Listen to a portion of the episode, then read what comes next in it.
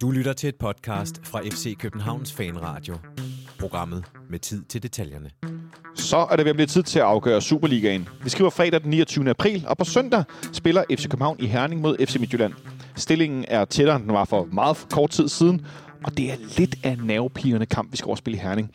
Hvem er klar, hvem er ikke klar? Hvordan stiller vi op efter blamagen mod Randers i Parken? Og hvad gør FC Midtjylland egentlig for tiden? Deres anfører har været ude et stykke tid, Erik Sviatchenko. Der er rigtig meget at snakke om i denne udgave af FC Københavns Fanradio. Velkommen indenfor. Mit navn er Jonathan Folker. Jeg sidder i FC Københavns Fanklub. Det ligner det ved at være for udenfor. Træerne vil blive grønne. Og over på anlægget spiller folk nu tennis. Og det har jeg ikke set så meget de sidste par måneder, fordi det har været koldt og regnet. Men det er også et rigtig godt forårstegn på Østerbro. Et Østerbro, hvor at, der er meget snak om, hvad der skal ske med parken i fremtiden, og ombygning, eller nyt stadion, eller hvem skal have alt muligt, og DBU. Og så er der selvfølgelig den her kamp på søndag. Og der har også det andet, vi lige skal vinde inden. Men i første omgang vil jeg minde dig om, kære medfan og lytter, at hvis du har lyst til at bidrage til FC Københavns Fanradio, så kan du på 10er.dk, altså 10er.dk, kan du gå ind og finde et sted, hvor du kan lave et abonnement, og så kan du støtte FC Københavns Fanklub. Ikke Fanklub, Fanradio, sådan noget vrøv, det er fordi, jeg sidder her. Og det gør du på den måde, du laver et abonnement, og så vælger du beløb per udsendelse, vi laver, og så bliver det en samlet månedspris. Så hvis vi laver 2 udsendelser på en måned, og du giver 5 kroner per udsendelse, så er det et abonnement på 10 kroner. Ja, det skulle være rimelig simpelt. Hvis du har lyst til at være bidrag til, at vores mikrofoner lyder nogenlunde ordentligt, og vi kan byde drikkevarer til vores gæster osv., så er du mere end velkommen til at gå derind og støtte os. Og tak til jer, der gør det for øvrigt. Det er en kæmpe stor hjælp.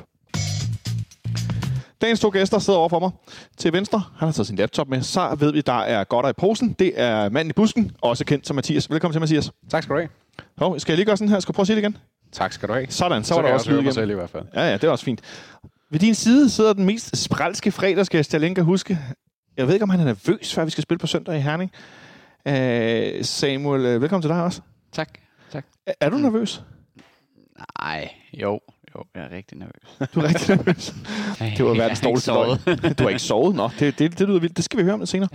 Ja. Men jeg synes egentlig bare, vi skal bevæge os et andet sted ind til at starte med.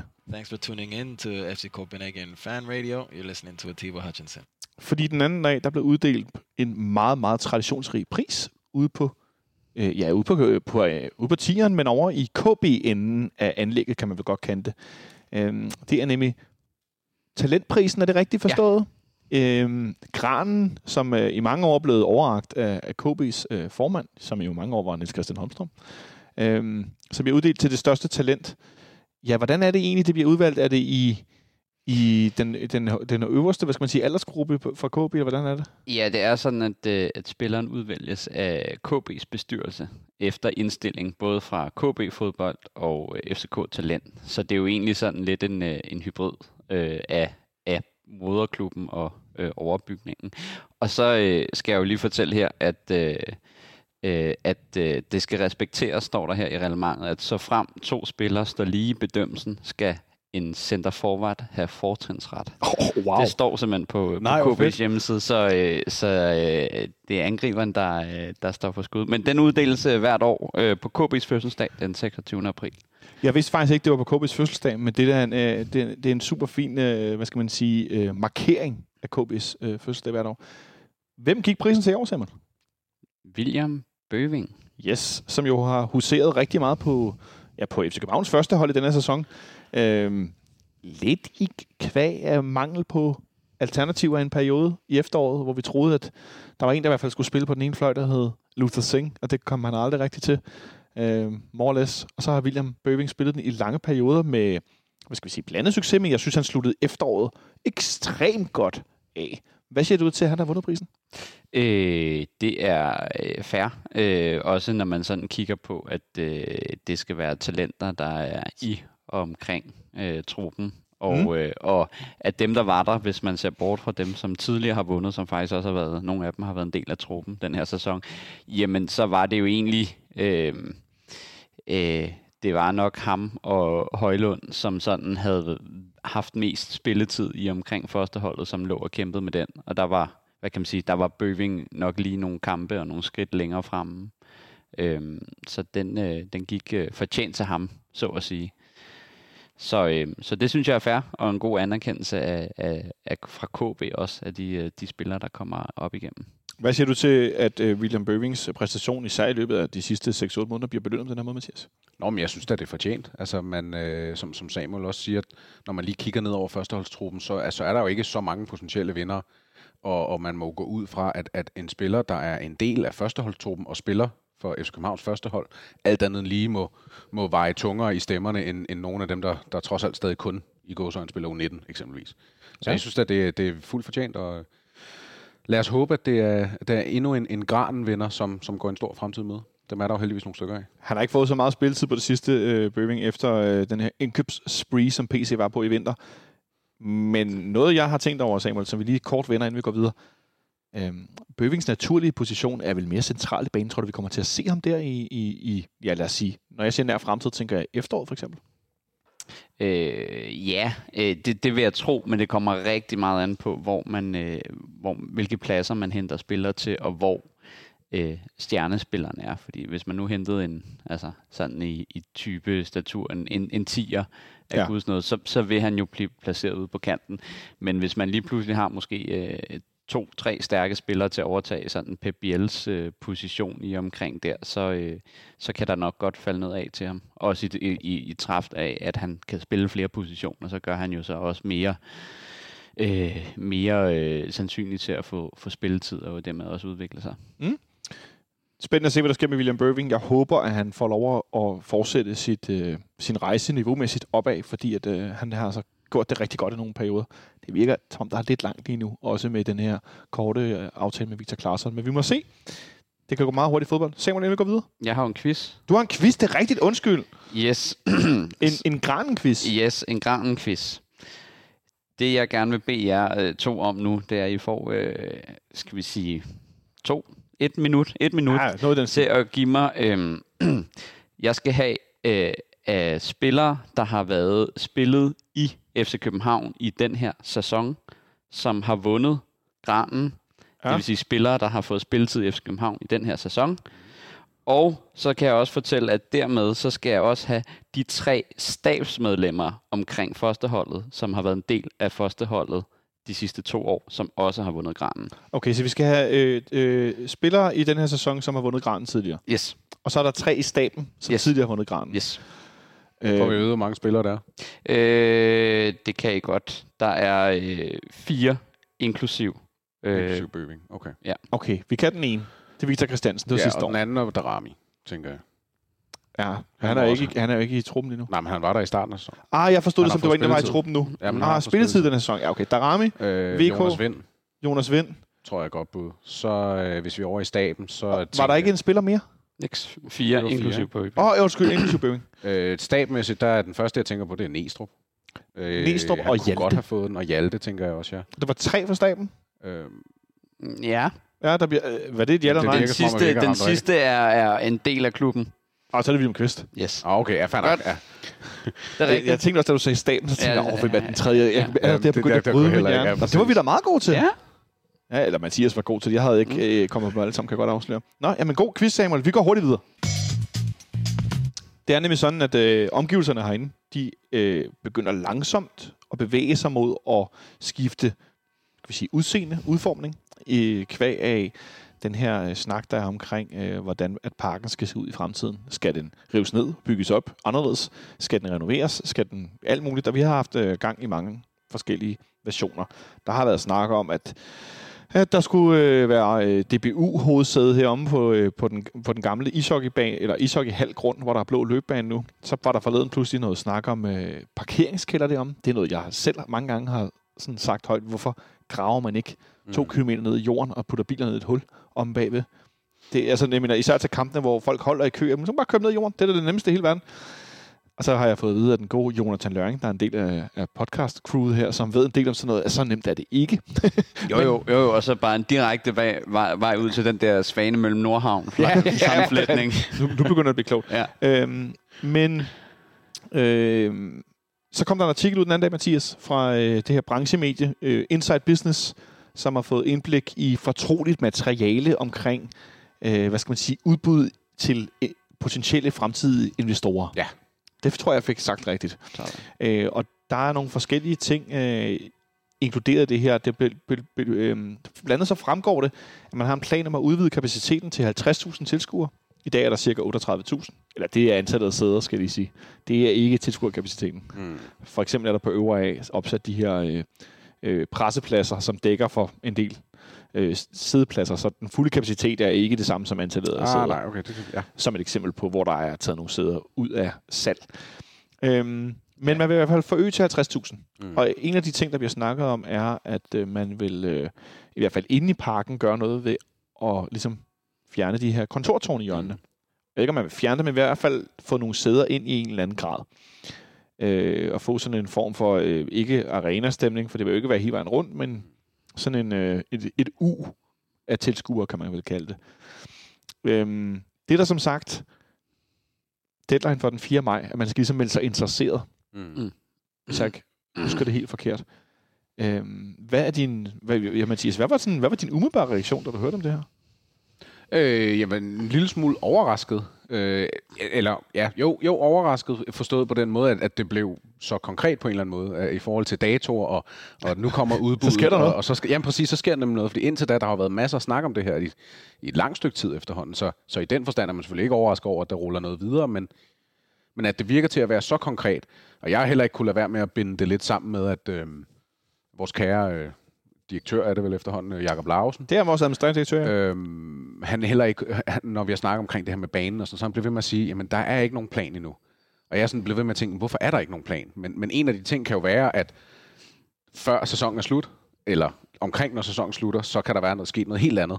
Eller der kan være i hvert fald optræk, noget seriøst optræk til nogle andre ejerforhold, eller et eller andet i den dur. Så måske kan det være sådan noget, der gør, at man ikke har konkrete planer på sådan noget klar. Man venter lidt. Ja, men der er selvfølgelig også nogle tidsudfordringer, det ved jeg godt, men man har trods alt 2 måneder alligevel, ikke? Så ja. Tid er der også.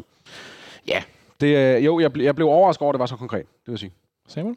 Jamen, jeg tror, man kører med sådan 2 processer. Man har den her med, at man kan frasælge dele, og så har man også den her med, at der er simpelthen nogen, der kan købe sig ind.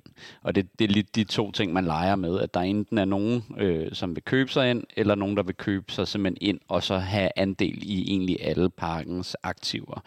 Og med den her, der laver du egentlig bare et udbud, hvor du siger interessenter, som primært vil være investerings, fonde, virksomheder, pensionsselskaber ja. Især. Hvor at de egentlig kan komme med deres take på, hvor mange penge vil de poste i det, hvad er mulighederne for, hvordan de vil bygge det, både til DBU, FCK og andre interessenter. Og så er det jo også lidt det med, at outputtet, bare fordi man gør det her nu, er det jo ikke, fordi man fanger noget konkret. Fordi hvis de ikke poster nok penge i, jamen, så er der måske ikke interesse både for ejere, for DBU og for FCK for at få det gjort. Så det, jeg tror, det er, at vi ser inden for et halvt års tid, så ser vi en masse planer på, hvad kunne det være?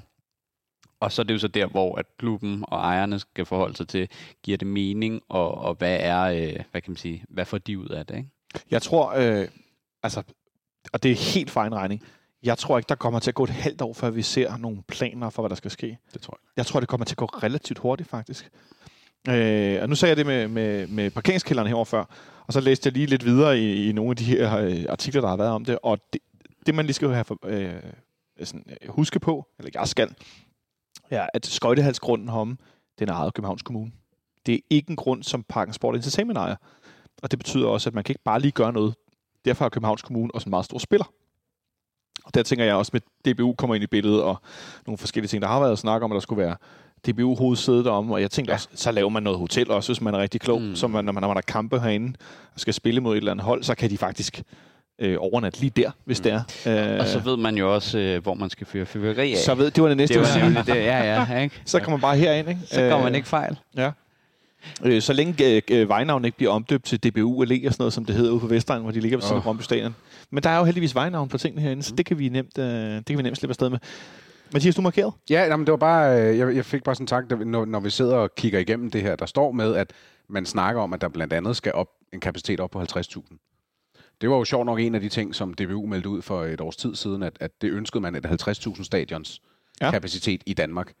Så det er jo også et fingerpeg om, at DBU jo nok er ret meget med i det her. Jeg tænker, de er rimelig involveret. Det kan ikke lade mig at tænke. Nej, og der er bare den ting med, at Danmark og landsholdsfodbold og sådan noget der, Det kører, men hvis man smider det ud et eller andet fanden i Voldsted, så har du ikke den samme sådan approach til, at folk bare lige tager i Parken casual. Så det er også det her med, at lige her har du mulighed for at bygge den her stadiongrund midt inde i byen. Og ikke som eksempel, da jeg var at se Atletico.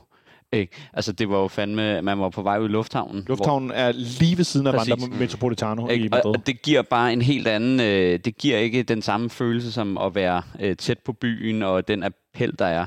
Og så er der den vigtigste ting, som de jo har haft problemer med nogle steder, hvor man bygger det her nationalstadion eller det her neutrale stadion.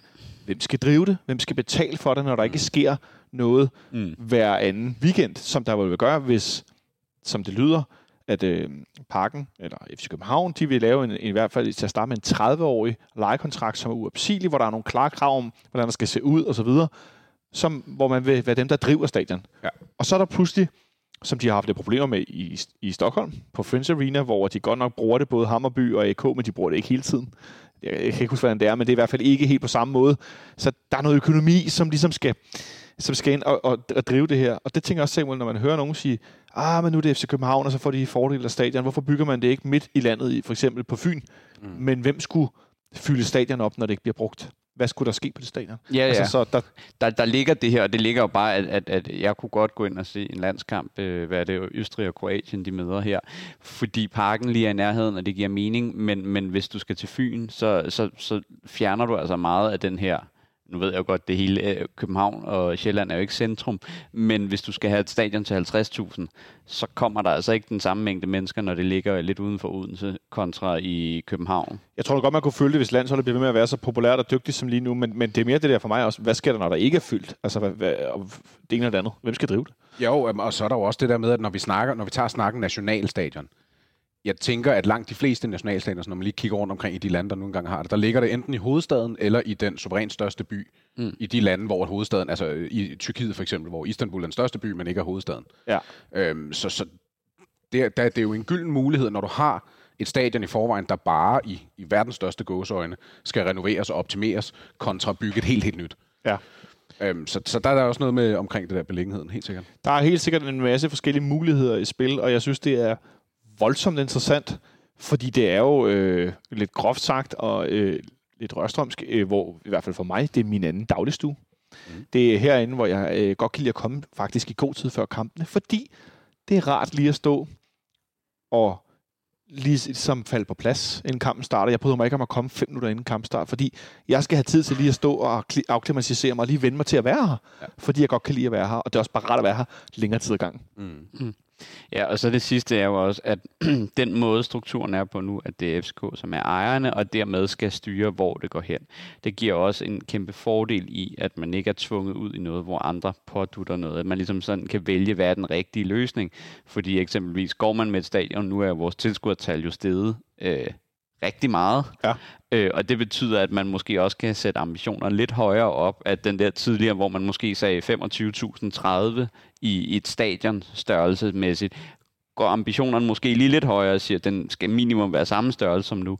Og kan man så lave den her tilpasning, altså om det er taget, man kan køre ned, sådan så at stadion bliver intimt. Det gør jo også, at man kan lave en løsning, der tilsmiler alle og gør, at man kan få noget, som hvor både DBU kan få 50.000, og der kan være, nu siger jeg, 5.000 til en B93-kamp herinde, og der kan være 35 til en FCK-kamp. Ja. Og der kan være en koncert med 65.000.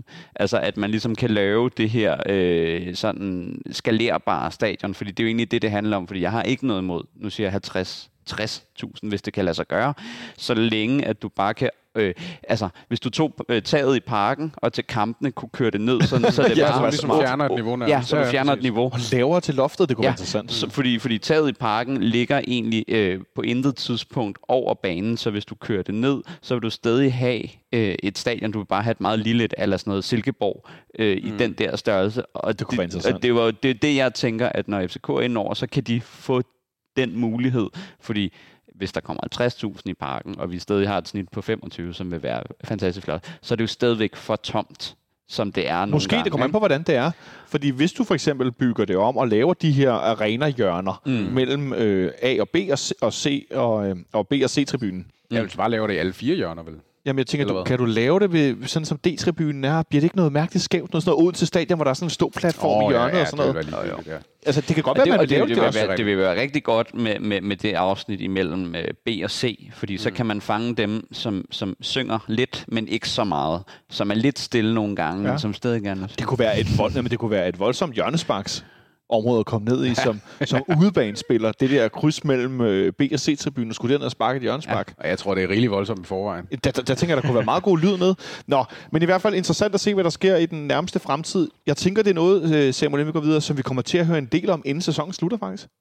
Ja, altså jeg tror, der kommer til at være rigtig meget snak, især på medier måske, vi ikke bruger særlig meget, men de mere finansielle sider omkring det, og især også med børsmeddelelser fra Parken, som kommer ud omkring, når der er noget, fordi det skal meldes ud, så man kan sige også ting som den her artikel, der bliver nu, lige så snart der er det mindste konkrete, så skal de melde det ud, så det er også noget, de kan ikke gemme det væk, vi får viden om det med det samme. Ja, interessant. Jeg synes i hvert fald, det er voldsomt spændende, fordi som sagt før, det er ligesom, det er vores stadion. Altså, vi ved godt, hvordan den her er. Og vi er vant til at komme, og det er på en bestemt måde. Og hvis der er noget, mennesker ofte ikke er gode til, så er det forandringer. Ja, det kunne være spændende, hvis Air Group købte det hele. Ej. Og for nu af slukker jeg Samuels mikrofon. Så med den fantastiske note, tror jeg bare, vi skal gå videre. Fordi vi skal som sagt spille en fodboldkamp på søndag i Herning. Det skal vi mod FC Midtjylland. Og sidste runde gik jo ikke helt, som vi godt kunne have tænkt os det. Altså i Superligaen. Vi er nu kun foran med 3 point. Vi har 57 point efter 27 kampe. Og har en målscore på 48-17. FC Midtjylland har spillet lige så mange kampe, og har en målscore på 48-27. Det vil sige, vi er plus 10, og så har de 3 point færre. De vandt deres kamp i weekenden. Det skulle jeg helt sige, det gjorde vi godt nok ikke. I mandags vandt FC Midtjylland en... undskyld, men jeg bliver nødt til lige at finde rigtig en bizarre forestilling, tror jeg, vi kaldte det. Det var en meget mærkelig kamp ude i Brøndby, hvor vi jo havde haft en afstemning kørende, hvad I, kære medfans og lytter, håbede, at kampen skulle ende. I forhold til, hvad der kunne være profileret for os i forhold til mesterskabskampen, men også, hvis man ikke kunne lide Brøndby. Og der var en del, der stemte på, at de håbede på, at Brøndby ville vinde. Og de har jo ikke vundet en del kampe. De har haft rigtig svært ved at score også. Men ikke desto mindre, så valgte deres anfører meget, meget tidligt i kampen at rive sig et rimelig klodset rødt kort. Andreas Maxøe, som ellers er en af de mere sådan, jeg får lyst til at sige, afmålte forsvarsspillere i Superligaen i den dygtige ende. Han virker ret kontrolleret i mange situationer. Men ikke der, Mathias. Nej, det må man sige. Altså, han bliver nok også lidt solgt. Markeren, hvad han hedder, Rosted. Men det er jo godt for os i den forstand, at nu Maxøe så ikke med mod os. Den ender, at det skulle jeg sige, så har karantæne, når vi i næste weekend skal spille ude i Brøndby. Den ender på 47%, der håbede på en Brøndby-sejr. Og det interessante er faktisk, at den næste er 42, der håbede på uafgjort. For det vil være sådan den der gyldne mellemvej. Jeg håber ikke, Brøndby vinder, men så kan det hjælpe os i mesterskabskampen. Og hele 613 medfans, der har stemt. Det er altså rigtig mange. Bare lige, hvis man var i tvivl om, hvor meget vi kollektivt hungrer efter det her mesterskab. Ja, hvis man var i tvivl. Hvordan det kan gå ind og lege med ellers fuldstændig givende følelser. Men ikke desto mindre, Samuel, så den der fodboldkamp, altså det var meget mærkeligt, fordi så er Brøndby mand i undertal, så får de straffe, så kommer de kunne hjælpe foran. Ja, men altså det... Det var en mærkelig fodboldkamp. Ja, og jeg havde lidt afskrevet, at Brøndby kunne tage point. Også bare for at sige, havde Brøndby nu mod forventning vundet den kamp, så havde de stadig ligget på samme position, som de gør nu. Altså, så det er også sådan lidt... altså, 5 eller 6, det er ikke den store forskel, så længe vi bare bliver mestre. Brøndby ligger nummer 5 med 40 point. Randers har 39, og Silkeborg har 43. Ja. Mathias har siddet med verdens største smil, ikke? Der er meget hen for dem og fremragende for det. Vi har stadigvæk, hvad der føles som 1 milliard point ned, så nu tabte vi jo sig selv, så vi har 17 point. Men i den mellemliggende periode, fra de spiller mandagen, så har FC Midtjylland spillet en gang til. De har nemlig spillet en pokalkamp på udebane mod Vejle, som jo i den grad ligger i den tunge ende af Superligaen. De kæmper med hud og hår for No AGF, som har 28 point på 4. pladsen, og Vejle ligger til direkte nedrykning med 22 point. De vinder 1-0 i Vejle. Anders Dreyer sparker bolden i kassen i anden halvleg, men ikke i en kamp, hvor Midtjylland var sådan voldsomt dominerende. Altså, det så ikke sådan ud. Jeg skal skynde mig at sige, at jeg ikke har set kampen. Jeg har set highlights, og jeg har kigget på de gængse statistikker, man nu engang finder. Og der ligner det ikke umiddelbart et Midtjylland-hold, der bare har most Vejle. Jeg synes der også... Altså, når det så er sagt, så skal det da også med i betragtning, at når man kigger på Vejles seneste kampe, så har de faktisk fået noget, der ligner lidt bund i det, de laver. Ja. Jeg tror ikke, det er nok til overlevelse, og det er kommet for sent, men det ligner, de faktisk har fået noget bund i det. Så det kan selvfølgelig også høre med til historien til. Så det er jo ikke nødvendigvis kun Midtjylland, der har været, lad os sige, dårlige, eller ikke så oplagt, eller hvad ved jeg. Det kan også godt være fortjeneste til Vejle, når man kigger på deres seneste kampe. Men ja, altså... Når man så kigger på de ting, og kigger på highlights, hvor det jo, som jeg lige husker highlightparken, så er det langskud og frispark, du ser fra Midtjylland. Mm. Og ikke en masse gennemspil, og ikke en masse Vejlespillere på røven og på albuer og alt det der, altså, hvor man ligesom får fornemmelsen af, at Midtjylland bare er flyvende. Det gjorde jeg i hvert fald ikke. Nej. Og det tager jeg da med som positivt, også fordi at Midtjylland, de er inde i en periode lige nu, godt nok en kort periode, men de spiller mandag, torsdag, søndag, onsdag. Så det er ret mange kampe. Den anden semifinal på næste onsdag? Yes, lige præcis. Ja. Noget, der jeg studsede mest over Samuel ved deres semifinale mod Vejle den anden dag, det var deres startopstilling. Der var næsten fuld plade på folk, der ville starte normalt. Det kom altså bag på mig. Kom det bag på dig? Ja, egentlig i den forstand i, at jeg tror, det har en stærkere trup end Vejle. Og Vejle spiller for overlevelse, og pokalturneringen vil jeg jo sige er mere sekundær for Vejle, end den er for Midtjylland. Fordi Midtjylland egentlig ligger i en position, hvor man siger, okay, bliver man to og vinder pokalen? Herregud, det går nok. Vejle, ja, vinder du pokalen, men du rykker ned i første division, så det vil være meget værre. Så det undrer mig, fordi jeg ved egentlig, at spiller for spiller, ligesom vi nogle gange kigger på vores egen trup, så har de en rigtig god bænk og gode spillere. Så det undrer mig egentlig, at der bliver valgt det. Men igen, det kan jo også godt være, at man siger, never change a winning team spirit, og så bruger den og siger, at de bedste spillere skal holdes i gang, fordi det er dem, der performer bedst. Ja. Mm. Og det giver også mening. Jeg havde sådan forventet på forhånd, at de ville stille stærkt, men det var ud fra tankegangen om, at de ville forsøge at lukke den her semifinal i den første kamp. Altså, nu vinder de 1-0, men alle vil gerne vinde 3-0, ikke? Men jeg forestiller mig, at de simpelthen er gået efter at lukke den, og så dermed, når man i kampen mod os på søndag, ikke skulle have i baghovedet, når du kommer til slutminutterne, ikke potentielt skulle have i baghovedet, at den og den spiller skal vi altså også lige have klar, fordi at nu spillede vi kun 1-1, eller hvad ved jeg. Så jeg havde regnet med, at de stillede stærkt. Ja, og det gjorde de jo også, og det er sådan, altså, nu skal man jo selvfølgelig også disclaime, at man ikke så hele kampen, men det der også bliver læst derinde, det er bare, at når man ser highlightsene også, det er ikke fordi, de skaber vanvittigt mange chancer i åbent spil. Lidt egentlig de samme problemer, som vi har. At deres talisman lige nu er Anders Dreyer. I høj grad. Og at Evander mangler til ligesom at være det kreative omdrejningspunkt. Og så ligger den på Anders Dreyer, og uden ham vil han vel lavet 4 mål i 4 kampe eller sådan noget. Ja. Altså, at det er ham, der skal bære deres offensiv nu. Og at tabet af Evander kan være rigtig hårdt, fordi hvis der ikke rammer dagen, så hvem skal det så komme fra lige nu? Det er sådan det offensive for Midtjylland. Så man kan jo egentlig håbe på, at der er nogle skader og nogle karantæner, som ligesom kan gå vores vej, når vi rammer weekenden. Jeg vil bare byde ind med, at Midtjylland de havde en XG på 0,54 mod Vejle. Ja. Så det understøtter jo meget godt, at de ikke... At de ikke skaber en masse store chancer. Ja, og deres mål er jo også udefra, ikke? Ja. Så det er jo ikke, hvor man siger, at det er en tab-in eller noget stort. Det er jo ikke et gennemspillerangreb, lad os sige det. En spiller, der kom ind i overtiden, som jo har været ude et stykke tid, det var Erik Sviatchenko. Han kom ind i det 5. minuts overtid. Mm. Så var meget spil, så han ikke noget at få. Det er svært at spore om, men det tyder i hvert fald på, at han er tættere på at spille, end han har været et stykke tid. Ja, han fik jo et kvarter, tror jeg, der var i runden før. Altså mod... Ja, det har så været mod Brøndby. Der kommer han ind og får, jeg mener, det sidste kvarter. Ja. Så der er jo noget, der tyder på, at han er klar, men måske så alligevel ikke helt klar, når han ikke spiller mere. Det er jo, det bliver spændende at se i forhold til vores. Så han nærmer sig stille og roligt at kunne spille, lyder det som om. Samuel? Ja, og så er det jo lidt den her, hvad kan man sige, de problemer, vi nogle gange selv har haft, i hvert fald, jeg kalder noget sidste sæson også, og med Falk og Fischer også tidligere, det med at sige, hvor en stor en risiko tør man at tage med en spiller, som er anfører, og som er en vigtig mand til egentlig, altså det er en anfører. Skal man bringe ham tør man at tage risikoen, og hvad kan der egentlig komme afledt af ting, fordi uagtet så er Sviatchenko en stensikker plads i truppen og i startelveren, men tage en kamp som den, der kommer nu, hvis han bliver skadet der, så er han ude resten af sæsonen, og så ligger der jo også pokalen og siger, nu er den mere på vippen. Eller tør man at sige, vi går all in på mesterskabet, så hvis han fortrækker en skade, så skal det sgu nok gå, så længe vi bare får 3 point.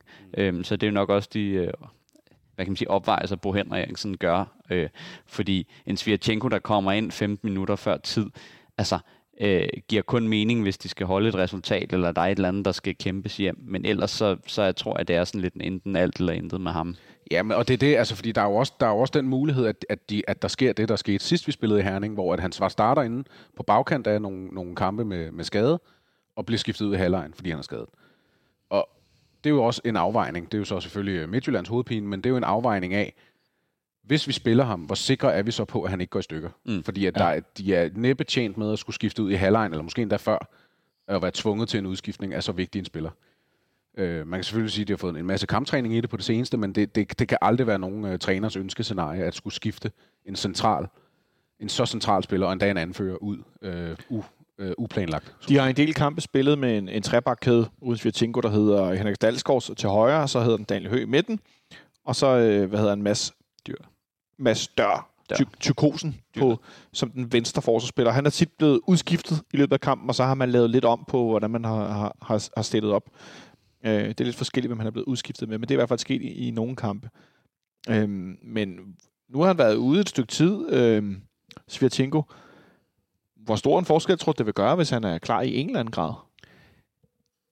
Ja, det er jo det, der er spørgsmålet. Fordi som du selv siger, nu har han efterhånden været ude et stykke tid, så spørgsmålet er om, hvis man skulle kigge helt objektivt på det, om Midtjylland er bedre tjent med en trebakkæde, som er i fuld kampform, og som har spillet en masse kamp sammen på det seneste, eller om det er bedre for dem, og simpelthen få anfører og ikonet og alt det der Erik Sviatchenko ind igen.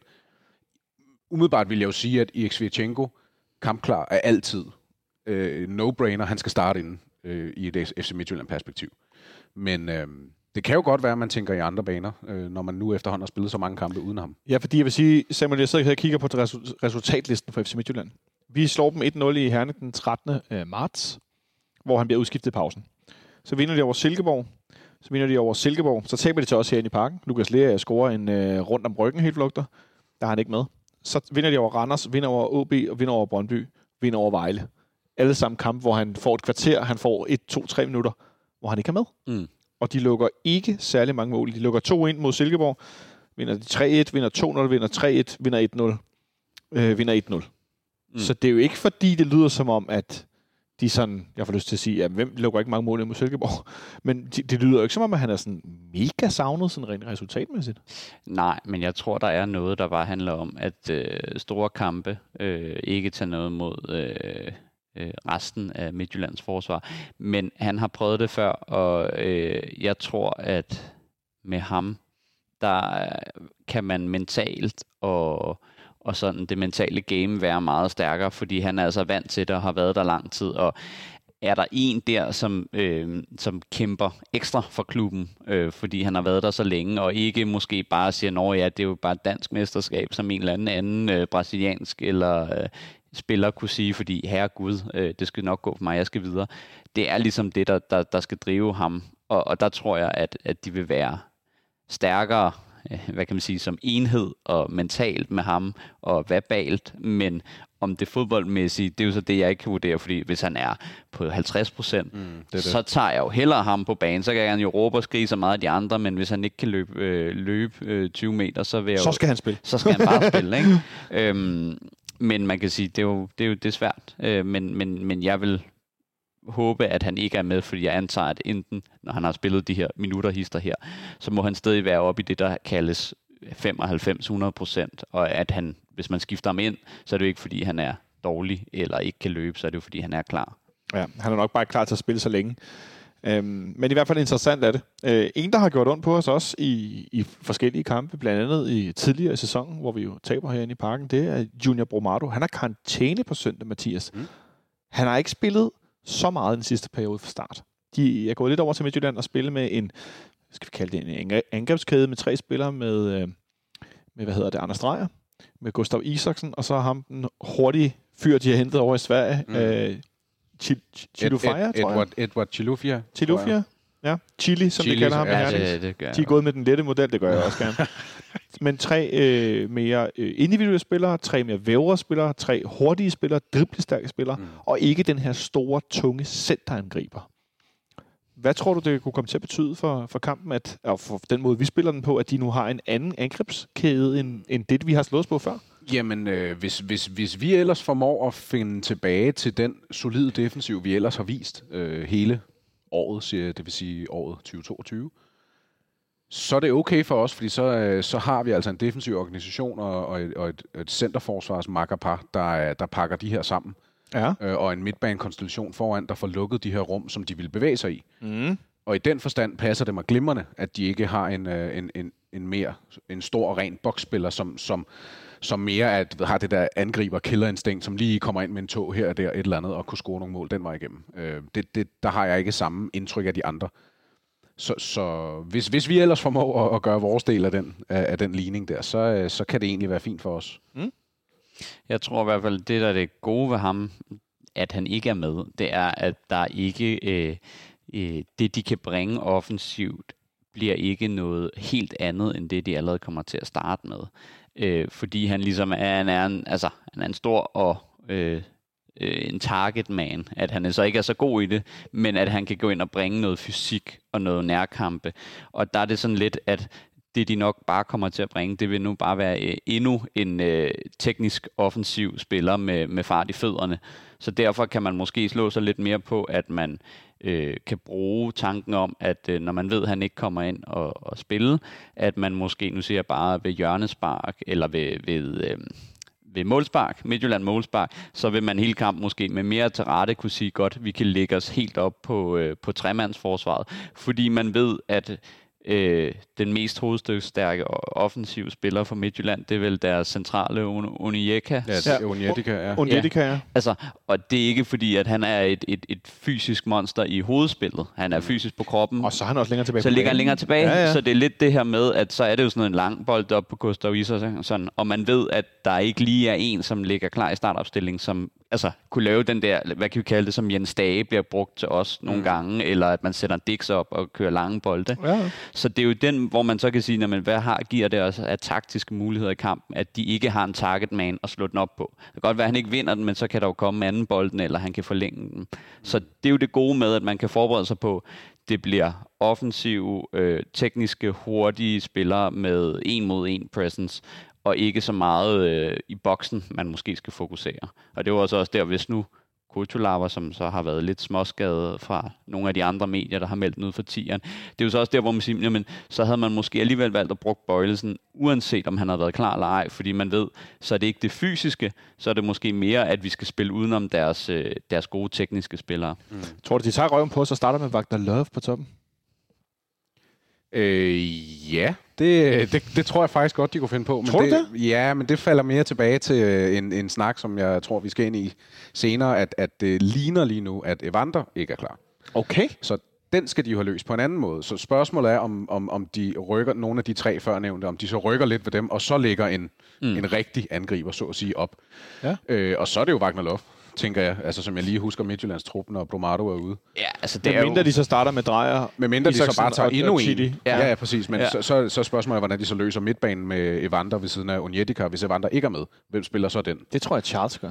Charles. Jamen det kan sagtens være, det er bare ham. Ja. Men det kommer også an på, altså, hvad Midtjyllands indgangsvinkel er til kampen, fordi man kan sige, vi står i den lidt mere favorable situation, at et kryds for os er fint nok, fordi de kommer ikke tættere på målscoremæssigt. Vi kan stadig ikke dumme os en gang, og så stadig tage mesterskabet. Så det er jo også det her om, hvordan Bo Henriksen egentlig siger, om vi bare, altså nu er de på hjemmebane, om man bare skal sige, det er alt eller intet. Altså man satser fra start og siger, vi skal slå dem med det samme, og vi ved, at lige så snart de har kommet bagud derover, så er vi jo tydeligt blevet kørt over, ikke?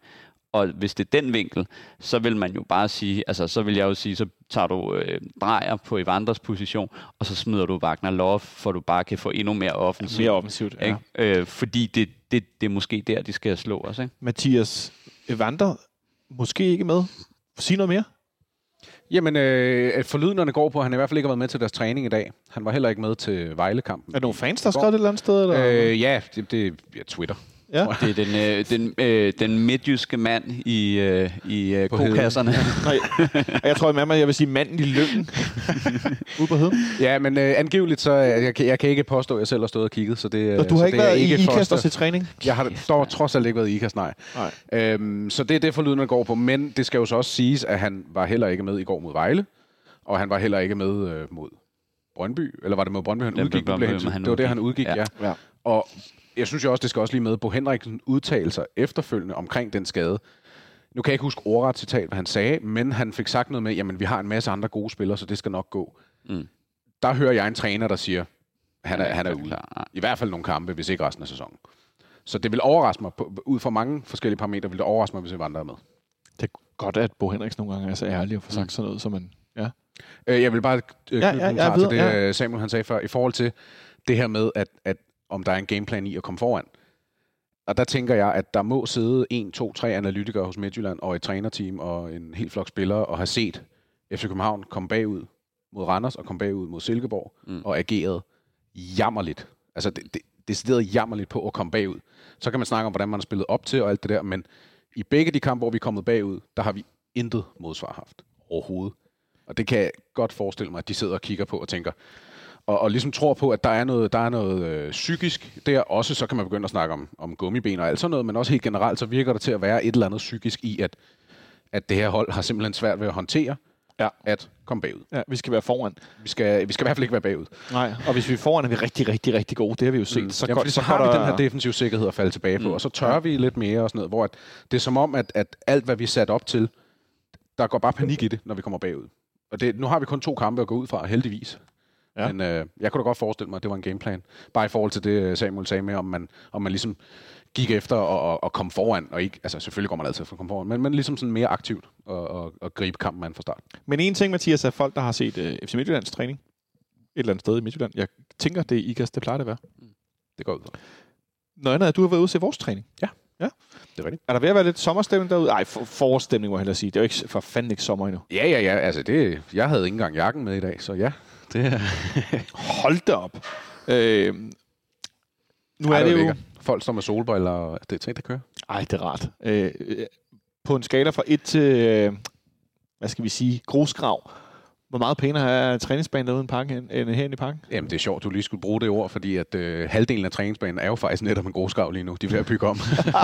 Så det tager vi ikke med. Nej, men ellers så står den faktisk rigtig flot, og jeg stod og tænkte over, at det må være irriterende for spillerne at træne på en bane, der er markant bedre end deres hjemmebane. Ja, det er ikke uenig. Det behøver vi ikke at snakke mere om. Nej. Men nu er det jo 2 dage før, og vi har altid disclaimer, når du ved til træning, der går på. Der kan være rigtig mange årsager til alt muligt. Victor Christiansen er stadig skadet. Han er stadig skadet. Han er i hvert fald ikke med i dag. Nej, han er i hvert fald ikke med. På disclaimer. Carlos Sikker er i gang med noget genoptræning. Ja. Man kan se nogle videoer på hans Instagram. Han løber mere og mere. Ja, men han var også, mere og mere. Og var også på græs i dag i fodboldstøvler. Og lavede en masse noget teknisk træning, som man kan sige. Sådan, så han ligner en, der progresserer i sit forløb. Progresserer, det er et vildt ord. Hvis det er overhovedet rigtigt, det ved jeg ikke. Det er hermed opfundet, hvis ikke det findes. Men han træner for sig selv, det er rigtigt forstået, ikke? Ja, det er rigtigt. Jeg er okay.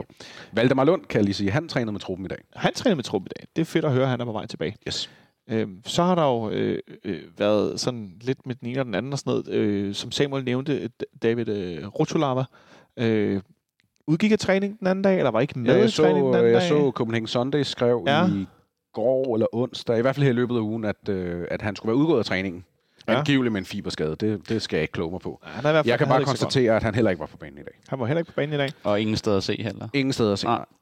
Men jeg kan jo heller ikke se ned i gym, skal det siges. Kan du ikke? Det kunne jeg nok godt, hvis jeg rigtig ville, men manden i gym, det var så var det nok sidste gang, jeg kunne komme derud.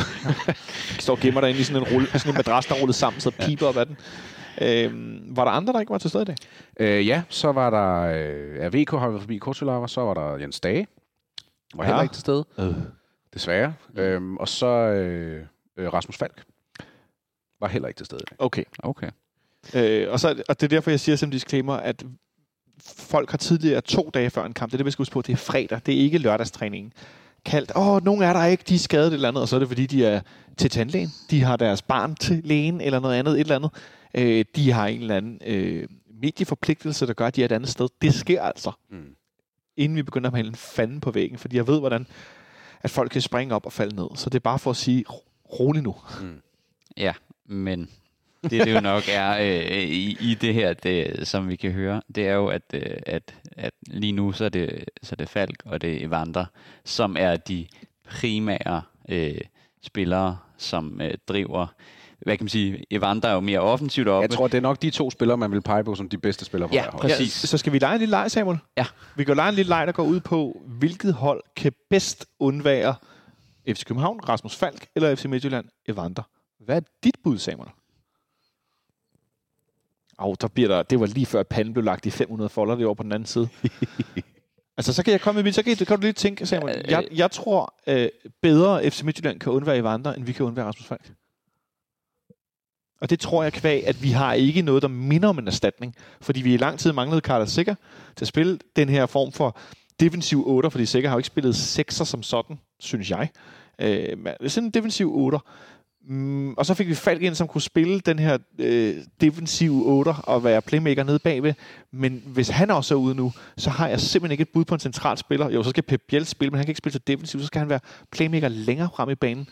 Og jeg tror, jeg vil sige også. Samuel? Det vil jeg også, og det var efter den tanke, hvor jeg sagde, kan jeg finde Midtjylland-spillere, som kunne på topniveau erstatte Evander 1-1. Og jeg kunne altså komme Gustav Isaksen, ja, ikke rigtigt, men stadig Pion Sisto og Anders Dreyer kan på deres bedste dage spille hans position uden de store problemer, fordi de har det lave tyngdepunkt, de har teknikken, de har overblikket. Er de ikke for dårligt defensivt? Det vil jeg ikke sige. Jeg vil sige, at de er dårligere defensivt, men jeg vil sige, at det vejer op for, at deres offensive kvaliteter er stort set en til en med Evanders, når de er på deres top nu. Hvorimod, hvis jeg ser en Rasmus Falk, jeg er jo ude i nemlig, altså, at så er det sådan noget, hvis jeg skal have en teknisk spiller, der skal overtage den samme position, så er jeg ude i sådan noget Haraldsson, Pep Biel, altså hvis Jonas Vind spillede her, så ville jeg spille ham dernede. Rent teknisk. Og der er bare ikke nogen, der er der. Og så, så kan fordelen selvfølgelig være, at man har Boilesen med, som så har en spillende forsvarsspiller, men altså jeg kan jo ikke se en, hvis Stage heller ikke er med, altså en Lea eller en Isak Bergman Johansson, som måske kan banke sig lidt på, at de kan udfylde den rolle tilnærmelsesvist, og det er det, der gør mig nervøs, og det er derfor, jeg siger, at Falk er værre end Evander, men Evander er stadig deres bedste kort offensivt og spilstyrende, så det er stadig et slag, både for Midtjylland også. Og dermed tror jeg, at det kan blive en rigtig dårlig kamp deroppe, hvis det ikke er de to, der spiller. At så bliver det sådan noget, så lander bolden ved en offensiv spiller, og så er det en mod en, og så ser man, hvordan det går, fordi jeg kan ikke rigtig se, hvem der skal styre det. Hvad siger du? Kunne du se Evander være vigtigere for Midtjylland end Falk for os? Jeg synes, den er meget tæt. Altså, jeg vil sige, at meget apropos, vi snakker om lige før, omkring Midtjylland og skabe offensive ting, der er han jo, der har jeg i hvert fald indtryk af, at han er enormt vigtig for at skabe andet end langskud eller dødbolde. Så i den forstand, der tror jeg faktisk, at han amputerer den offensiv så meget, at det kunne i den specifikke kamp, der kunne det godt være en større svækkelse af Midtjylland. Forstået på den måde, og det siger jeg ud fra tanken om, at vi smider Pep Biel ned på den, lad os kalde den 6'er, for netop at få det der faste boldspillende punkt på vores midtbane, og vi kan spille ud, og hvis vi samtidig har Boilesen i det centrale forsvar, så tror jeg, at vi i den specifikke kamp kan løse det. Okay, vi har ikke nogen, der kan erstatte Rasmus Falk. Der er ikke nogen i ligaen, der kan erstatte Rasmus Falk på den måde, vi spiller ham for tiden. Kan I huske kampen her mod PSV? Ja, det kan jeg godt. Ja. Der spiller vi med en midtbane, som består af Lukas Leaer og Isak Bergman Johansson fra start blandt andet. Og Stage. Der var det nemlig Stage, der kom ned og fik den plads. Mm. Og hvornår blev vi bedre i den kamp? Det gjorde vi, da det var Isak, der fik lov at ligge dernede. Der blev vi instant mere rolige, og han var meget bedre til at spille den her dybe midtbanespiller, eller dybere end de to, lad os kalde det 8'er foran. Det var ikke, fordi det er sådan en old school 6'er, det er jo ikke en Golo Kanté i gamle dage for Leicester for eksempel. Altså, det er jo ikke sådan en opryder 100%. Men det var han jo faktisk ret god til. Kunne man forestille sig, at det kom i spil, hvis Falk ikke var med? 100%. Altså, det vil jeg også gøre, fordi jeg vil ikke ødelægge vores offensiv spil ved at tage en Pep Biel og smide derned. Og så har han jo, altså selvom han har ikke stået så stærkt i billedet i nogle af kampene, så har han det her dynamiske, tekniske box-to-box-niveau, men hvor han bare er mere teknisk end fysisk. Og så man kan se, at han kan altså sådan noget som at kunne sparke frisparksmål ind.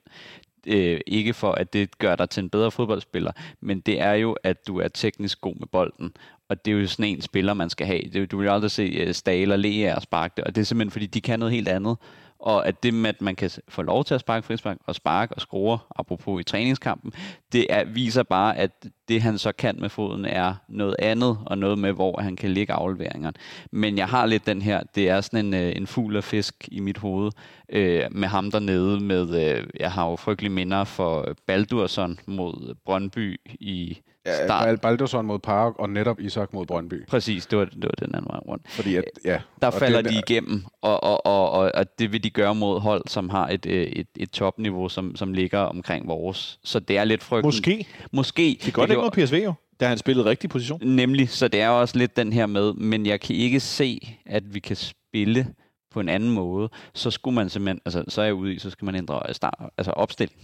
Formation igen. Ja, altså så skulle du spille mere 4-4-2, hvis jeg skulle vælge det, fordi så kan du godt have to brød derinde, og have lidt mere teknisk for kanterne, og så have en, der egentlig søger ned og bliver den der retvendte spiller imellem forsvaret og midtbanen, som så vil være en Pep Biel i mine øjne. Ikke? Ja.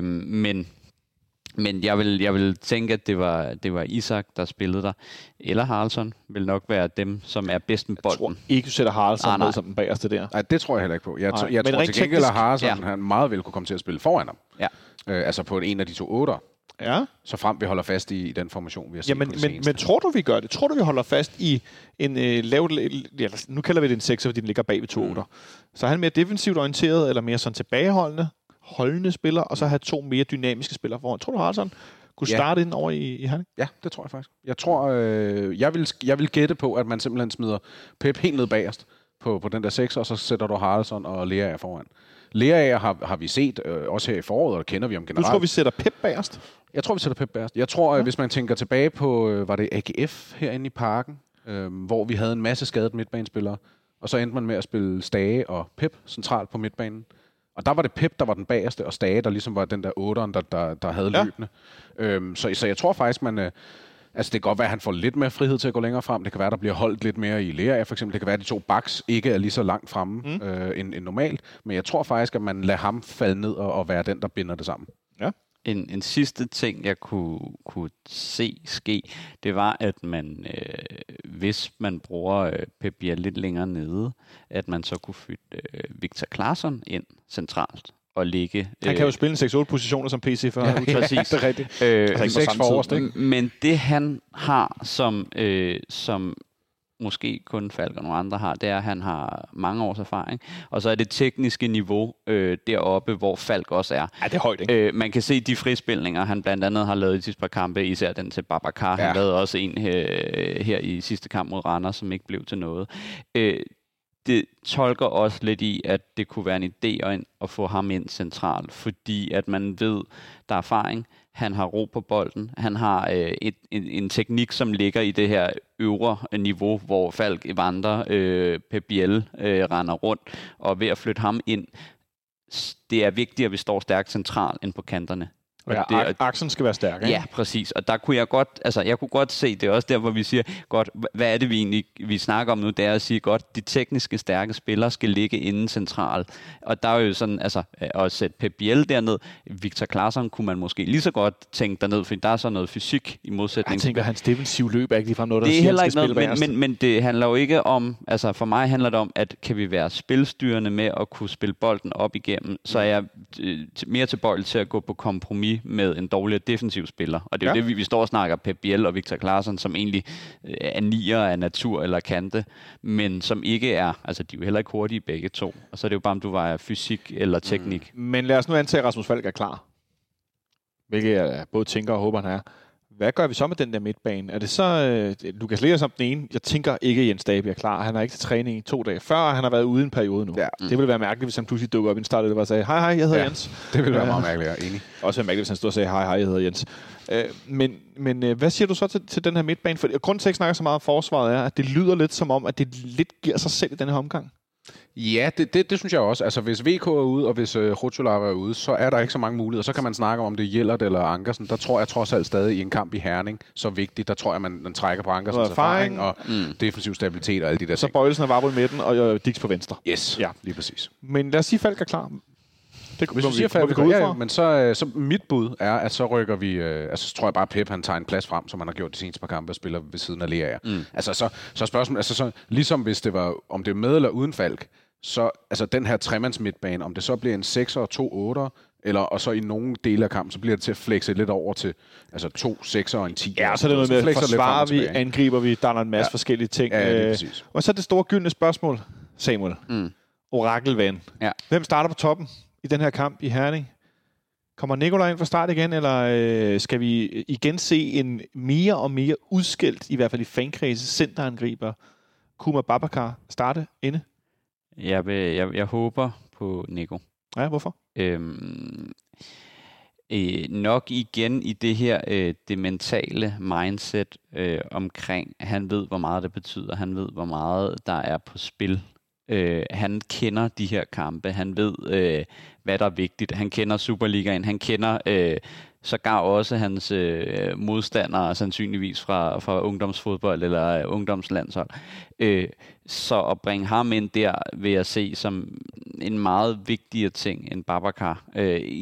Og jeg tror, altså vi snakker sådan noget kulturel forståelse for Nico, der tror jeg, han har langt bedre spændingsniveau til kampen, fordi han ved, hvad det drejer sig om, han ved, hvad det handler sig om, og han ved, hvordan man vinder i Herning. Det kan man sige, det gør Babacar jo også med målet der, men jeg vil helt klart have Nico, også fordi at jeg gerne vil have, hvis jeg antager, at Falk ikke er med, så skal vi have en, der er god på bolden, og måske ikke så fysisk som Babacar. Ja, okay. Og der så, undskyld, jeg afbryder dig. Vil du bytte rundt på dem, hvis Falk så er med? Vil du så hellere have en stor stærk angriber? Ja. Okay. Eller ikke stor stærk, det er Nikolaj Jørgensen også, men den anden type. Ja, det vil jeg klart hellere have. Fordi at, jeg tror, at hvis Falk ikke er med, så skal der være et... så skal Nico måske egentlig blive i det her leje omkring feltet, og så er det måske mere for kanterne, de store ting skal komme fra. Mere for kanterne, det var verdens bedste overgang, fordi Mathias, vores gigatalent ude på højrefløjen, Rooney Bardghji, han er inde i et mindre formdyk, kan man vist godt sige. Har han fået lidt for meget spilletid efter din smag, eller er det i virkeligheden fair nok, at vi kører igennem med en, som jo er ansynligt, og det ved vi fra Jes Torup, du spiller ikke, hvis du ikke er god til træning, og det er de bedste træner, der spiller, så har man jo godt rigtig godt til træning. Synes du, han skulle have et lille hvil? Ja, det synes jeg. Altså, for at svare på det først, ja, det synes jeg. Jeg synes, at jeg kan næsten ikke forestille mig, at han starter ind. Men for at tage anden del af det spørgsmål, jeg synes også, at nogle gange skal man passe på med at spille især talenter, fordi at de kan blive gode. Og det kan man, har man måske haft lidt fornemmelsen af, der har været lidt for meget af. Der kan måske også spille noget ind med en kontrakt og sådan noget, og så kan man begynde på alt det der. Men lige med Rooney. Men det, der også bare er med Rooney, det er, at vi allerede set, hvor god han kan være i kampe for FC København. Så jeg kan godt forstå, at man bliver ved med at prøve ham. Og jeg har forholdsvis ofte ude at se træning. Og han er altid god til træning. Altså han tasker dem ind fra alle mulige vilde vinkler og op i krydset og sætter den ene mand på alle mulige mærkelige driblinger. Så han er virkelig god til træning. Så jeg kan godt forstå, at ud fra den præmis om, at det er de bedste træner, der spiller, så jeg kan sagtens forstå det. Men jeg synes, hans kamppræstationer på det seneste, synes jeg ikke, han skulle starte. Præcis. Det er svært at sætte folk af, der er så gode til træning, ikke? Jo, og det er nok bare det med, at man ved, at han er bedre end de andre spillere, men det primært er slutproduktet. Og det er jo så det, at hvis du har Paul Mukayo, og du har Bøving, som sådan de andre, som ikke er på toppen, vi antager, at Victor Claesson spiller, så hvis jeg... Det er sjovt, det sagde vi slet ikke om. Vi antager bare, han spiller. Mm. Ja, det gør vi. Det er, ja. Men så har du Bøving, og du har Paul Mukayo. Og det, der bare med dem der, de er også gode.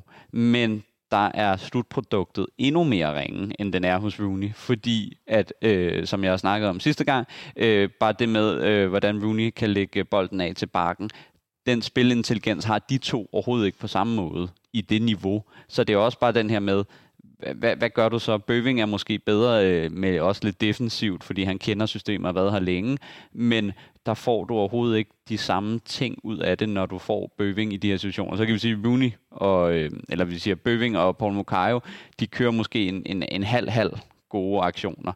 Og det gør Rooney også, men når han så laver de gode aktioner, så skaber det bare endnu mere, end de to gør. Og det er lidt det er den opvejning, man så siger, rammer han så topniveauet, så skal han starte ubetinget. Men når han så ikke gør det, så er det der, man begynder at komme i tvivl. Hvad siger du, Samuel, til den her... Jeg vil have kaldt det forsøg på omskoling af Paul Mukayo for klart venstre ving, der trækker ind i banen og er meget etbenet højrebenet til nu at spille mest på højre kant. Det har han jo gjort nogle gange efterhånden. Vi så det også i Silkeborg, og han løber. Hver gang han skulle blive farlig, så stoppede han op og spillede den bagud. Det var meget mærkeligt at se på, men det har vores højre kant faktisk lidt haft tendens til nogle kampe, vil jeg sige, efterhånden. Uanset hvem der spiller den, og vores højre bak også, senest mod Randers. Men hvad siger du til, at man forsøger at spille ham mere, så det den her, hvad skal vi sige, klassiske højre ving, der går mod baglinjen og går rundt den vej? Bedre i mine øjne, fordi at han ikke er teknisk god nok. Og hvis han tager trækket ind i banen, hvis vi tager Rooney som et godt eksempel, så ender han mange af gange, det gør Rooney dog også, at løbe ind i manden, at situationen simpelthen bliver spildt. Ja. Og det vil også svære, når du løber ind i banen, at rummet bliver mindre. Du skal være teknisk stærkere, du skal have meget større øjeblik. Har du den på kanten, så er det altså, det er den helt dogne, det er den der med, at du sparker bolden 10 meter foran dig selv, og så løber du. Og så det kræver ikke så meget, men det kræver det, han har som det primære, det er farten. Og den har han. Den skal han bruge der ved at gå, udenom og ikke indenom, fordi så kommer han ind i det der, hvor at chancen bliver stor, men den ryger ud i sandet, og det synes jeg, altså, man har set meget fra ham. Jeg får lidt sådan Daniel Manko-vibes med ham. Det er, at det er farten, der er den primære driver, men man ender for mange gange i situationer, hvor man kommer for tæt på manden, man kommer simpelthen for langt ind i banen, og så bliver det sådan noget tilfældigheder, hvor at man skal bare sige godt, man skal være lidt mere klar i sin kompetence, hvor bidrager bedst, det er ved at løbe stærkt, og så skal jeg altså bare have den Hold kæft, hvor var Danny god, der han var bedst. Herinde mod Dnipropetrovsk har jeg øvet mig på at sige en gang i tidernes morgen, hvor han jo spiller han fuldstændig vanvittig kamp. Er det der, hvor Ståle løfter ham? Nej, det var i Nordsjælland. Det er den kamp, hvor Baskim Kadri scorer et mål ned mod B-tribunen på sådan et træk frem i banen, og så tæsker han ned i det lange hjørne. Det er nogle vanvittige highlights. Det kan man altså godt lige give sig selv et øjeblik til at se. Der spiller Daniel Mang for en helt exceptionelt god kamp. Det var lige et sidespor. Mathias, hvad forventer du af den her kamp på søndag? Hvordan tror du, det kommer til at spænde an? Det var et stort spørgsmål. Men spørgsmålet er, altså for mig at se, det der er sådan den helt store nervøsitet for mig, det er hele mentaliteten i omkring den her kamp. Og det er faktisk fra begge sider. Hvis vi tager fra vores side først. Hvis vi i vinterpausen havde sagt, at vi i femte sidste spillerunde kunne tage til Herning med et 3-points forspring og en 10+ målscore, så havde vi sagt ja tak hele vejen rundt. Kæmpe ja tak. Og vi havde sagt, det er en gylden position, og vi kan vinde det nærmest. Ikke vinde det i Herning, men vi kan sikre det i Herning og alle de der ting. Men fordi at ting er gået, som de gjorde de sidste 3 kampe, så er mentaliteten af noget helt andet. Altså, så det virker ikke som om, i fankredse, fans er selvfølgelig også lidt mere skeptiske, det er jeg godt med på.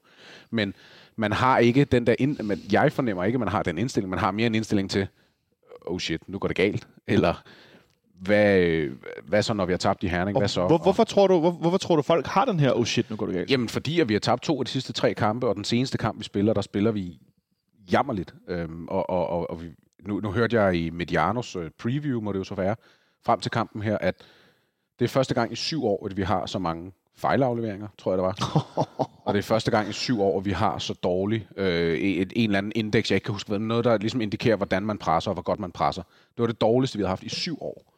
Og af de seneste 7 år kan jeg altså godt huske et par dårlige sæsoner, og nogle rigtig, rigtig dårlige kampe. Så det siger lidt om den præstation. Og det gør mig nervøs som fan, at der rammer sådan en præstation lige op til Herning ude, Derby ude. Og velvidende... Og så slukker folk. At man var, vi var 9 point foran for et par kampe siden, nu er vi 3 point og skal til Herning. Og, altså, så for mig er det meget mentaliteten. Og, på den anden, og det kan du også sige omvendt for Midtjylland, fordi for dem er det jo også den der med, skal vi død og pine vinde den her, eller hvis vi spiller uafgjort, så er det stadig 3 point, men tror vi på, at vi henter flere point, end det FCK-hold, vi ser lige nu? Det kunne godt være. Så hvordan griber Midtjylland det an? Er det vigtigt for Midtjylland ikke at tabe, end der at vinde? Eksempelvis. Ja. Altså, det vil sige, jeg er lidt mere lige på og hårdt. Jeg har det sådan her. Det er, prøv at høre, det er min ord. Og den hedder, at vinder Midtjylland, så vinder de det dobbelt. Bliver kampen uafgjort, så bliver vi danske mestre, og de vinder pokalen. Og vinder vi, så bliver vi danske mestre, og Midtjylland vinder ikke pokalen. Det er undskyld. Tror du, de klapper sammen, hvis vi vinder? Jeg tror, hvis vi vinder, så vinder de ikke noget. Hvis den bliver gjort, så deler vi. Og hvis Midtjylland vinder, så tager det dobbelt. Og det er sådan, jeg tror, det er. Så derfor er min angst over kampen også meget stor, fordi det er det, jeg tror, der sker. Så derfor er jeg også sådan her, okay, hvis vi taber en kamp, så altså farvel sæson. Kryds, så kan jeg godt se, den går, fordi jeg tror, at det er ikke Brøndby, vi får størst problemer med. Det er de to sidste kampe, der er AB og Silkeborg. Og det er der, hvor jeg siger, okay, så har vi en buffer, der hedder... Men Silkeborg er herinde på en bortebane, trods alt, ikke? Men vi er blevet reddet rundt 3 ud af 4 gange i den her sæson af dem, ikke? Mm. Så det er sådan lidt, at har vi det kryds, så skal vi nok slå AB og Brøndby, vil jeg tro, håbe. Men det er den der Silkeborg-kamp, der er øm for mig. Og der tror jeg simpelthen, hvis vi taber i Herning, så taber vi også mod Silkeborg. Så I kan bare hænge mig op på det, men den er stensikker. Som jeg plejer at sige, at jeg elsker at tage fejl. Ja. Nu tror jeg det her med, at jeg elsker at tage fejl. Og så apropos Rooney, der var også lige en artikel i dag med deres U17-landstræner, som håbede, vi slog Midtjylland. Deres? Sveriges, okay. Fordi han så vil have Rooney med til U17-EM for Sverige, hvor de faktisk er i gruppe med Danmark. Som starter 16. maj. Ja. Så det vil sige, før vores sæson er slut. Ja. Det tror jeg, han får rigtig. Det tror jeg, han kan med alt om. Selvom vi vinder. Han har aldrig talt i telefon med PC. Nej, kan jeg godt høre på det hele. Mathias, hvad ender den her kamp på søndag? Vi vinder 1-0. Ja. Og det er, så tager jeg den utrolig selektive statistikhat på og siger, at nu har vi vundet 2 kampe i træk, 1-0. De sidste 2 kampe, Nikolaj Jørgensen spillede mod dem, er blevet 1-0. Så det tager jeg med. Og så er det blevet 3 gange 1-0 i de 3 gange, vi har mødt hinanden den her sæson. Så hvorfor skulle det ikke blive 1-0 4 gange også? Så lad os da gå ud fra, at det falder til vores side, så vi vinder 1-0. Det kunne jeg godt tænke mig. Samuel, hvad siger du? Vi taber 2-1. Samuel siger, vi taber 2-1, og så er vi af point og foran med, det må så være 8 mål plus i målscore. Så jeg har ligesom lavet sådan en disclaimer, at jeg sover ikke så meget. Jeg har bedt min kæreste om ikke at være hjemme på søndag, fordi at det tror jeg ikke bliver særlig fed oplevelse. Ej, så skal du da lige stramme an. Altså okay, ikke særlig fed oplevelse for at tælle ud, men jeg kommer nok ikke til at være særlig glad. Og jeg frygter simpelthen,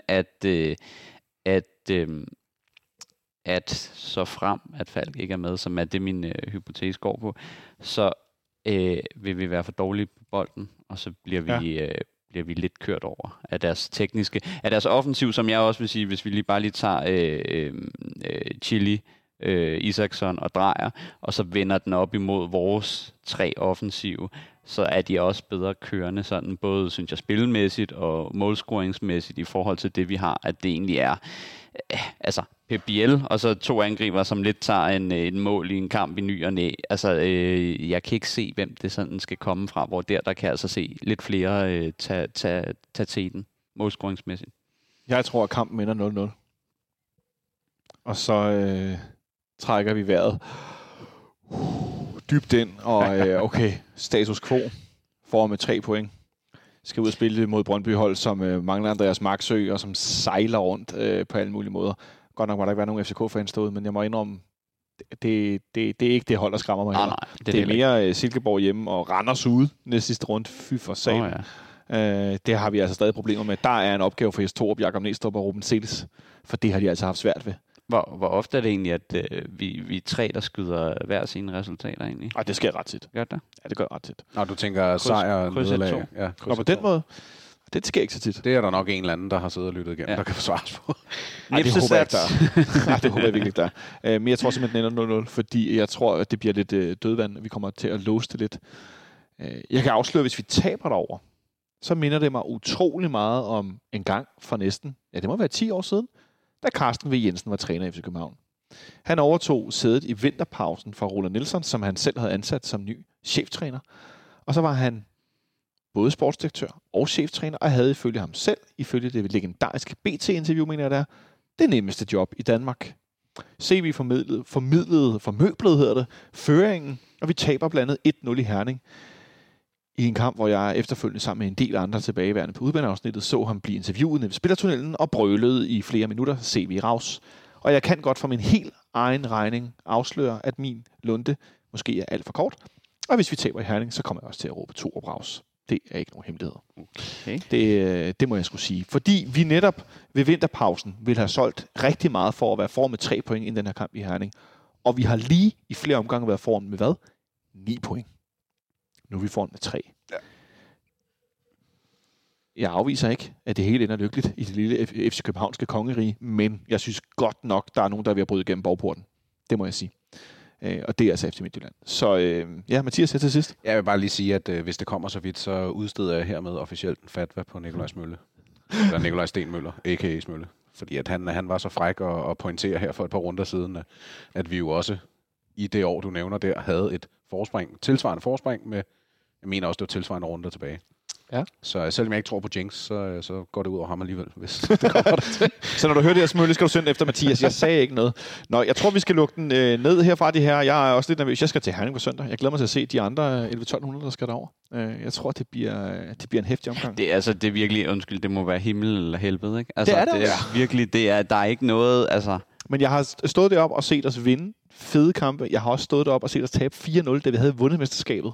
Victor Fischer og Robert Skov spillede central midtbane. Det var det mest mærkelige, jeg oplevede. Og de pegede ned på os fra langsiden og sådan, haha, vi slår. Jeg var bare sådan, haha, vi har vundet DM. Altså, det var meget bizart. Men det er et herligt sted, hvor VLTJ nærmest er den nationalmelodi, og hvor ulven hyler, når man næsten ikke kan få det mere håndboldagtigt udenfor. Så vi må se, hvordan det spænder an i Herning på søndag. Jeg glæder mig i hvert fald til at skal over. Eller gør jeg? Ja, ikke, hvis du glæder dig til at skulle over, men det kan godt være, du ikke glæder dig til at skulle hjem igen. Ja, det tror jeg, vi vil gå med. Så jeg vil bare sige tak til dig, Mathias, fordi du kom forbi. Det var så lidt. Tak til dig, Samuel.